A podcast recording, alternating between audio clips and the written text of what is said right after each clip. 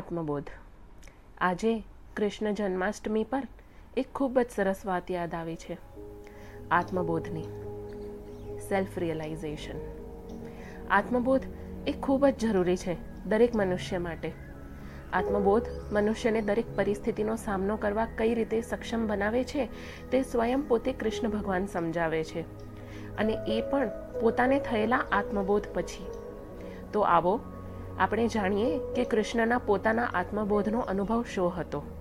ક્યારે થયો કૃષ્ણને આત્મબોધ? એટલે કે સેલ્ફ રિયલાઇઝેશન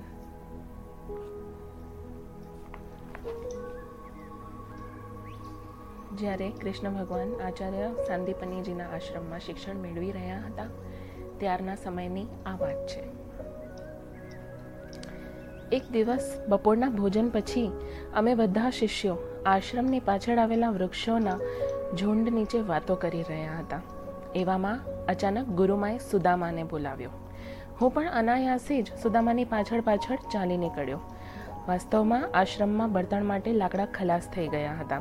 આથી અમારા પહોંચતા જ માએ સુદામાને કહ્યું, આજે બળતણ માટે લાકડા નથી. હું કંઈ વિચારું એ પહેલાં તો સુદામા તરત કુહાડી અને દોરડો શોધી લાવ્યો અને બળતણ માટેના લાકડા લાવવા તૈયાર થઈ ગયો. આ જોઈને માએ કહ્યું, કોઈ બીજાને પણ સાથે લેતો લેતો જજે. સુદામાએ કહ્યું, કૃષ્ણ તો છે જ. આ સાંભળતા જ હું પણ તરત કુહાડી અને દોરડું લઈને તૈયાર થઈ ગયો. હવે અમે જવા નીકળતા હતા તેવામાં જ માએ સુદામાને ઈશારાથી બોલાવ્યો. સુદામા આવતા જ મા તેને ચૂપચાપ અંદર લઈ ગયા. થોડી વાર પછી એ જ્યારે અંદરથી બહાર આવ્યો ત્યારે મેં દૂરથી જોઈ લીધું હતું કે એના હાથમાં પોટલી હતી અને એ એને પોતાની કમરમાં ખોસવવાની કોશિશ કરી રહ્યો હતો. મને કંઈ સમજાયું નહીં, એટલે પાસે આવતા જ મેં સુદામાને પૂછ્યું, માતાજી પાસેથી શું લાવ્યો છે મિત્ર? એ બોલ્યો, બસ, એમ જ સાવધ કરવા બોલાવ્યો હતો. મેં આશ્ચર્યથી પૂછ્યું, કોનાથી સાવધ કરવા? એણે કહ્યું, એ જ કે જંગલી જાનવરો સાથે છેડછાડ નહીં કરતો. હું સમજી ગયો કે સુદામા ખોટું બોલી રહ્યો છે. સ્પષ્ટ વર્તાઈ રહ્યું હતું કે તે મારાથી કંઈક છુપાવી રહ્યો છે. જવા દો. મેં પણ એની ન બતાવવાની ઈચ્છા જાણીને ફરીથી પૂછવાની ચેષ્ટા ન કરી. બંને ચૂપચાપ નીકળી પડ્યા. ગળામાં દોરડું લટકાવીને, હાથમાં કુહાડી લઈને ચાલતા અમે બંને ઘણા વિચિત્ર લાગી રહ્યા હતા. ચોક્કસપણે અમે જંગલની દિશામાં જઈ રહ્યા હતા. જંગલ પણ ક્યાં દૂર હતું. જલ્દીથી અમે એમાં પ્રવેશી ગયા. બસ, અમે બંને ચાલતા જઈ રહ્યા હતા, પણ ક્યાંય સુકાયેલું વૃક્ષ નજરે પડતું ન હતું. વર્ષા ઋતુ હતી અને જંગલ એવું લાગી રહ્યું હતું કે જાણે વર્ષાનું પાણી ઝાટકીને આખું જંગલ હરિયાળીની સાથે નૃત્ય કરી રહ્યું હોય. હવે વાતાવરણ સુંદર તો હતું જ, પણ અમારી મુસીબત એ હતી કે વર્ષા ઋતુમાં સૂકા વૃક્ષ સહેલાઈથી મળતા નથી. જ્યારે ઘણી વાર સુધી કોઈ વૃક્ષ નજરે ચડ્યું નહીં, તો સુદામાએ અકળાઈને કહ્યું લીલા વૃક્ષને જ કાપીને પણ લાકડાઓ સૂકવી શકાતા હોય છે. પછી માતાજીએ સૂકા વૃક્ષના લાકડાઓ લાવવા માટે જ કેમ કહ્યું? હું ચૂપ જ રહ્યો. થોડી વાર પછી એ પોતે જ બોલ્યો, બની શકે છે કે એને સળગાવવામાં સરળતા રહેતી હોય. હું હજુ પણ ચૂપ જ રહ્યો. સાચું કહું તો હું આ સુંદર વાતાવરણમાં એવો ખોવાયેલો હતો કે બીજી કોઈ પણ વાતમાં મને મજા નહોતી આવતી. બસ, અમે એ જ મુદ્રામાં ચાલી રહ્યા હતા. એક પર્વતથી બીજો પર્વત. પરંતુ સૂકું વૃક્ષ ક્યાંય નજરે ન હતું જડતું. શોધતા શોધતા સાંજ ઢળી ગઈ. અમે બંને થાકીને ચૂર થઈ ગયા, પરંતુ આશ્રમમાં અનુશાસન ઘણું અદ્ભુત હતું. જો અમને સૂકા લાકડા લાવવા માટે મોકલ્યા હતા, તો અમારે સૂકા લાકડા લઈને જ જવાનું હતું. અને લાકડા લીધા વગર તો કદાપી પાછા જઈ શકાતા ન હતા. જો કે હવે સાંજ ઠળી ચૂકી હતી. આથી સ્વાભાવિક રીતે આજે તો કંઈ કરી શકાય તેમ ન હતું. અમારે કાલ સવાર સુધી જ રાહ જોવાની હતી. મારું તો ઠીક, પણ સુધામાં આ વાતથી બરાબર અકળાયો હતો. હશે, અંતે થાકે હારીને એક ઝરણાના કિનારે અમે શરણ લીધું. એક મોટા ખડક નીચે વહેતું આ ઝરણું ખરેખર સુંદર લાગતું હતું. ઊંચાઈ પર સ્થિત આ ઝરણાની ખૂબી એ હતી કે એ ત્રણ વિશાળ વૃક્ષોથી ઘેરાયેલું હતું. અને જે જગા પર આ ઝરણું હતું, તેની ઉપર દૂર દૂર સુધી પર્વતમાળાઓ જ દેખાઈ રહી હતી. જ્યારે એની બરાબર સામે ચારે તરફ ફેલાયેલું જંગલ દેખાઈ રહ્યું હતું. સાચું કહું તો હું પ્રથમ નજરે જ આ ઝરણાની સુંદરતા જોઈને મુગ્ધ થયો હતો. આ બાજુ થાકેલો સુદામા તો તરત બેસી ગયો. પરંતુ હું તો કુદરતની સુંદર લીલાનો દીવાનો. હું તો માથું ફેરવી ફેરવીને આ ઝરણાને ચારે બાજુથી જોતો હતો. ત્યારે જ અચાનક વીજળી ચમકવાની શરૂઆત થઈ ગઈ.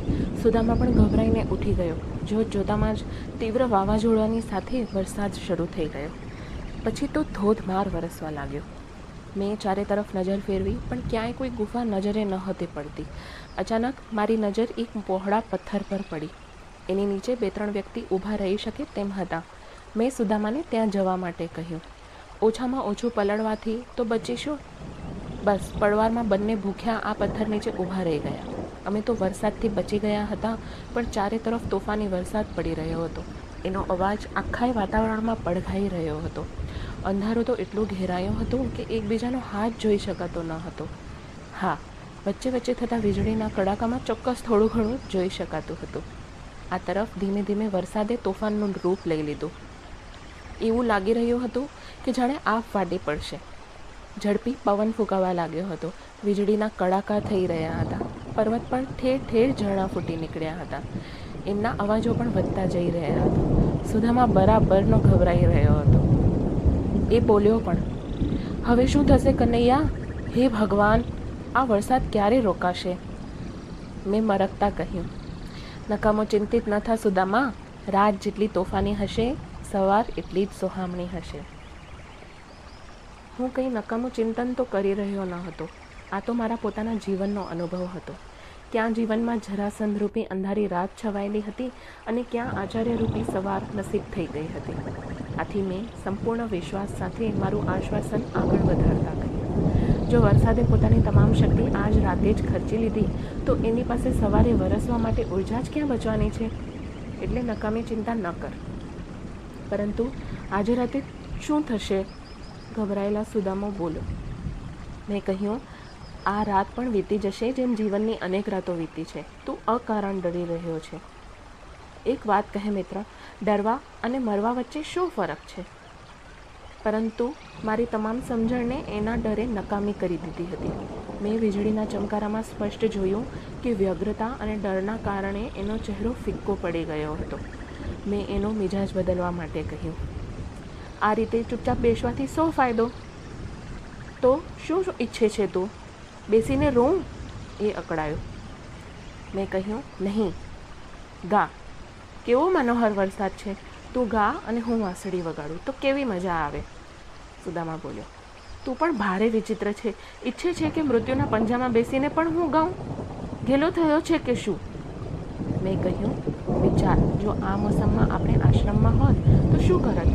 ચોક્કસપણે તું ગાઈ રહ્યો હોત અને હું વાંસળી વગાડી રહ્યો આવા વરસાદમાં આપણે આવું જ કરતા આવ્યા છીએ અને આ જ જીવનની કળા છે.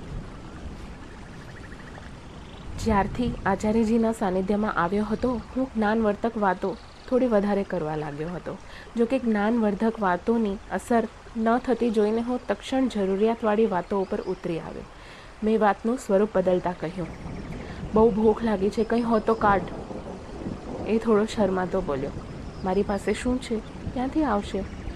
મેં આશ્ચર્યચકિત થઈને પૂછ્યું, કેમ? તને નીકળતી વખતે માતાજીએ કંઈ આપ્યું ન હતું નહીં તો? સુદામા એકદમ જૂઠું બોલી ગયો. પરંતુ એનું જૂઠાણું લાંબો સમય સુધી સુરક્ષિત રહી શક્યું નહીં. મને જલ્દીથી એમ લાગ્યું કે એ છુપાઈ છુપાઈને કંઈક ખાઈ રહ્યો છે. મારાથી ના રહેવાયું. મેં પૂછ્યું, શું ખાઈ રહ્યો છે મિત્ર? એ બોલ્યો, કંઈ પણ નહીં. તો પછી તારા દાંત કેમ કકડી રહ્યા છે? મેં ફરી પૂછ્યું એ બોલ્યો. કદાચ ઠંડીને કારણે દાંત કકડી રહ્યા છે. તીવ્ર પવન ફૂંકાઈ રહ્યો છે ને? હું સમજી ગયો. જેટલા સવાલ કરીશું, એટલું જૂઠું બોલશે. આમ પણ એક જૂઠાણાને છુપાવવા માટે ઘણા જૂઠાણા બોલવા જરૂરી બની જ જાય છે. અને આ વાત મારાથી વધારે સારી રીતે બીજું કોણ જાણી શકે? માખણ મોં પર ચોટેલું રહેતું અને યશોદાને કહેતો, માં, મેં માખણ નહીં ખાયું. અને પછી એના દરેક સવાલના અંત સુધી જવાબ પણ આપતો રહેતો હતો. એ જ આ સમયે સુદામા કરી રહ્યો હતો. કડાકા મારતી વીજળીમાં મેં સ્પષ્ટ જોઈ લીધું હતું કે એ પોટલીમાંથી કાઢી કાઢીને ચણા ખાઈ રહ્યો હતો. પરંતુ મેં ધીરજ રાખવાનું જ યોગ્ય સમજ્યું. એટલે એના જુઠ્ઠાણાને સંપૂર્ણ રીતે ઓઘાડું પાડવું યોગ્ય ન લાગ્યું. ચાલો સુદામા, તો જવા દો. પણ સાચું કહું તો આગળ વિચારતા મને ગુરુમાના વ્યવહાર પર આશ્ચર્યચકિત થઈ રહ્યો હતો. કારણ કે એક ગુરુમાં હતી. આખા આશ્રમની માં એમનો વ્યવહાર તો દરેક વિદ્યાર્થીની સાથે એક સરખો જ હોવો જોઈએ. બસ. થોડી વાર તો હું મનમાં ને મનમાં આમ જ બળાપો ઠાલવતો રહ્યો. પછી વિચાર્યું, નાહક આ માથાકૂટમાં હું મારી રાત શા માટે બગાડું? તેથી મેં મારું ધ્યાન ગુરુમાં, સુદામા અને ચણા પરથી હટાવવાનું જ યોગ્ય માન્યું. પરંતુ આ સમયે સ્વયં પર ધ્યાન લગાવવા જેવું ક્યાં કંઈ હતું? બહાર વરસાદ તોફાની હતો અને કકડીને ભૂખ લાગી હતી. વળી ભૂખને કારણે ઠંડી પણ કંઈ વધારે જ લાગી રહી હતી. હવે આ બધું તો હતું જ. તક્ષણ સ્વયંને સમજાવી લીધું કે જે વાતનો કોઈ ઉપાય જ ન હોય એના પર વધારે ધ્યાન આપવાથી શો ફાયદો? ખાવાનું મળશે ત્યારે મળશે અને વરસાદને રોકાવો હશે ત્યારે રોકાશે. તેમજ સવાર પણ પોતાના સમયોના, સમય અનુસાર જ ઉગશે. જ્યારે આમાંથી કંઈ પણ તારા હાથમાં નથી તો નકામી ચિંતા કેમ કરે છે? બધું સ્વીકારી લઈને આ ખૂબસૂરત મોસમનો આનંદ લેવામાં તરબોળ કેમ નથી થઈ જતો? વાત તો સ્પષ્ટ હતી. સમસ્યાથી ધ્યાન હટાવવું જ સમસ્યાનું સમાધાન હોય છે. મજા એ વાતની હતી કે એક તરફ હું જ્ઞાની જાત સાથે સંઘર્ષ કરી રહ્યો હતો અને ત્યાં સુધામાં ખાઈ પીને સૂઈ ગયો હતો. હવે જેનું પેટ ભરેલું હોય એ તો સૂઈ જ શકે. દ્રશ્ય પણ જોવા જેવું જામ્યું હતું. એક તરફ ખડકની આડશમાં સુદામા નિદ્રાધીન હતું તો બીજી તરફ બરાબર એના માથાની સામે ઘૂંટણીએ પડેલો હું ઠંડીમાં મારા હાથ મસળી રહ્યો હતો. ત્યારે અચાનક મારો હાથ વાંસળી સાથે ટકરાયો. અરે, હું વાંસળીને કેવી રીતે ભૂલી ગયો? મારા સુખ દુઃખની સાથી તો મારી પાસે જ છે. ભલે કોઈ પણ દગો આપે, મારી વાંસણી ક્યારે દગો નથી આપતી. હવે મને કોની દરકાર અને શી ભૂખ? મેં ઝડપથી વાંસળી કાઢી અને સુર રેલાવી દીધા. હવે હું ઠંડી વગેરેને ભૂલીને એ રીતે પલાઠી વાળીને બેસી ગયો, જાણે કે મુલાયમ આસન આસન પર ન બેઠો હોઉં. ધીમે ધીમે હું વાંસળી વગાડવામાં તલીન થઈ ગયો. આ તલીનતા થોડી વધતાં જ ભૂખ છૂમંતર થઈ ગઈ. વરસાદનું પણ ભાન ન રહ્યું. બસ વાંસળી વાગતી ગઈ વાગતી ગઈ. સાચું કહું છું, વાંસળીની આવી મધુરી ધૂન પહેલાં ક્યારેય નથી છેડી. હું તો ઝડપથી વાંસળીમાં મગ્ન થતો જતો હતો. ભૂખ અને તોફાની વરસાદની અનુભૂતિ તો ક્યારનીએ ભૂલી ગયો હતો. તમે નહીં માનો, હવે તો હું ધીમે ધીમે શરીરનું અસ્તિત્વ પણ ભૂલતો જઈ રહ્યો હતો. આશ્ચર્ય હતું, જેમ જેમ હું વાંસળીની ધૂનમાં ખોવાઈ જઈ રહ્યો હતો, તેમ તેમ મારી તમામ યાદો લુપ્ત થઈ જતી રહી હતી. જોત જોતામાં વૃંદાવનની, મા યશોદાની, રાધાની, ગોવર્ધન અને યમુનાની તમામ યાદો વાંસળીની ધૂનમાં વહી ગઈ હતી. હવે તો ન મથુરા યાદ હતું, ન જરાસંધ. અરે ભાઈ સુદ્ધાને ભૂલી રહ્યો હતો. બસ, એક તરફ મોરલી વાગી જતી હતી અને બીજી તરફ હું મારું અસ્તિત્વ ભૂલતો જઈ રહ્યો હતો. હવે તો મારું મન, મારી બુદ્ધિ અને મારો પરમ શક્તિશાળી અહંકાર પણ શૂન્ય થવા લાગ્યો હતો. ખબર નહીં શું થઈ ગયું હતું કે આજે વાસણીની ધૂન પોતાની સાથે બધું જ વહાવીને લઈ જઈ રહી હતી.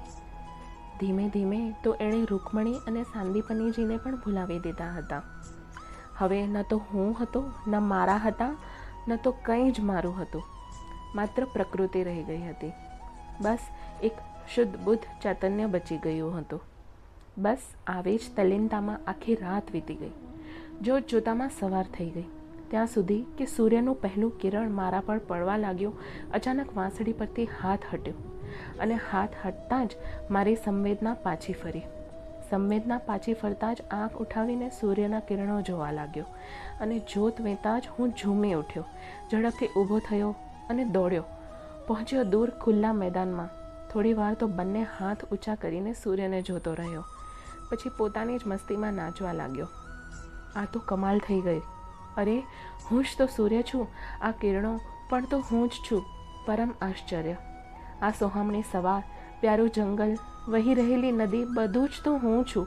આ ઉડતા પંખી, આ ખીલી રહેલા વૃક્ષ, આકાશ, હવા, ચંદ્ર, પૃથ્વી, વર્ષા, અગ્નિ, હું શું નથી? આજ કેમ સુદામા અને ગુરુમાં પણ હું જ તો છું? એ તો ઠીક, રાધા અને રૂકમણી પણ મારું જ તો રૂપ છે. શું જરાસંધ, શું કંસ મારાથી કોણ જુદું છે? આચાર્યજી પણ તો હું જ છું. અરે, સમય પણ હું જ છું. ભૂતકાળ, ભવિષ્ય, વર્તમાન બધું મારાથી મારાથી જ તો ચલયમાન છે. અને સમગ્ર બ્રહ્માંડમાં મારાથી અળગું કોણ છે? આ આશ્ચર્યમાં ડૂબેલો હતો અને મારું ધ્યાન ફરી મારા હાથમાં રહેલી વાંસળી પર ગયું. અચાનક થોડું હોશ આવ્યું. હોશ આવતાં જ મારું મન સ્વયં સાથે એકરૂપ થવા પ્રેરાયું. જરા તપાસી લઉં કે બધું બરાબર તો છે ને? બસ એક વૃક્ષ નીચે અઢેડીને પગ લાંબા કરીને બેસી ગયો. બેસતા જ ખ્યાલ આવ્યો કે આ બધાની સાથોસાથ હું શરીરમાં કેદ, વૃંદાવનનો એક ગોવાળ કૃષ્ણ પણ છું. આહા, આ શરીર મારું જ તો છે, પરંતુ આત્મા હોવા છતાં પણ બધું જ હું હોવા છતાં પણ મારું અલગથી શરીર કેમ? આ માનવ જન્મ કેમ? આશ્ચર્ય હતું. સવાલ પણ મારો હતો અને ઉત્તર પણ મારે જ દેવાનો હતો. જો કે ઉત્તર તો આત્મામાં જ સ્વયં હાજર હતો. આ ક્ષણભંગુર માનવ જીવન સપનું હોવા છતાં પણ સત્ય છે. નાટક હોવા છતાં પણ હકીકત છે. આ માનવ જીવન પોતાની જ રચનાનો આનંદ ઉઠાવવા માટે બન્યું છે. શરીર, મન, ઇન્દ્રિયો. ઇન્દ્રિયો જ કેમ? બુદ્ધિ અને અહંકાર પણ આ ઉદ્દેશની પૂર્તિ માટે જ ઉપલબ્ધ છે. આહા, સાચું જ તો છે. આ પાંચેય તત્વોનો માલિક પણ તો હું જ છું. અરે, હું જ તો પરમાત્મા છું. વાહ, શું શિક્ષણ આપ્યું હતું આચાર્યજીએ? મને આત્મજ્ઞાન થઈ ગયું હતું. એમણે ઠીક જ તો કહ્યું હતું, જો મનુષ્ય ક્ષણવાર પણ પોતાના સંપૂર્ણ અસ્તિત્વને ભૂલી જાય, તો એ એક ક્ષણે આત્માને પામી લે છે. વાહ, મારી વાંસળી, તે મને કેવો ધ્યાનમગ્ન કર્યો હતો. હજારો જન્મોમાં જે માંડ માંડ બને છે, એ સહજરૂપી મારા મારી સાથે બની ગયું હતું. ના કોઈ પ્રયત્ન કર્યો હતો, ના કોઈ ક્રિયા, ન તો આત્મપ્રીતિની ઈચ્છા. બધું સહજતા સહજતાથી તો બની ગયું હતું. ચોક્કસપણે હું હવે દ્રઢતાપૂર્વક મારા શરીરમાં સ્થિર હતો જો કે સંવેદનાઓની આવજા સંપૂર્ણપણે રોકાઈ ગઈ હતી. બસ, પરમાત્મા હોવાની એક અનુભૂતિ બાકી રહી ગઈ હતી.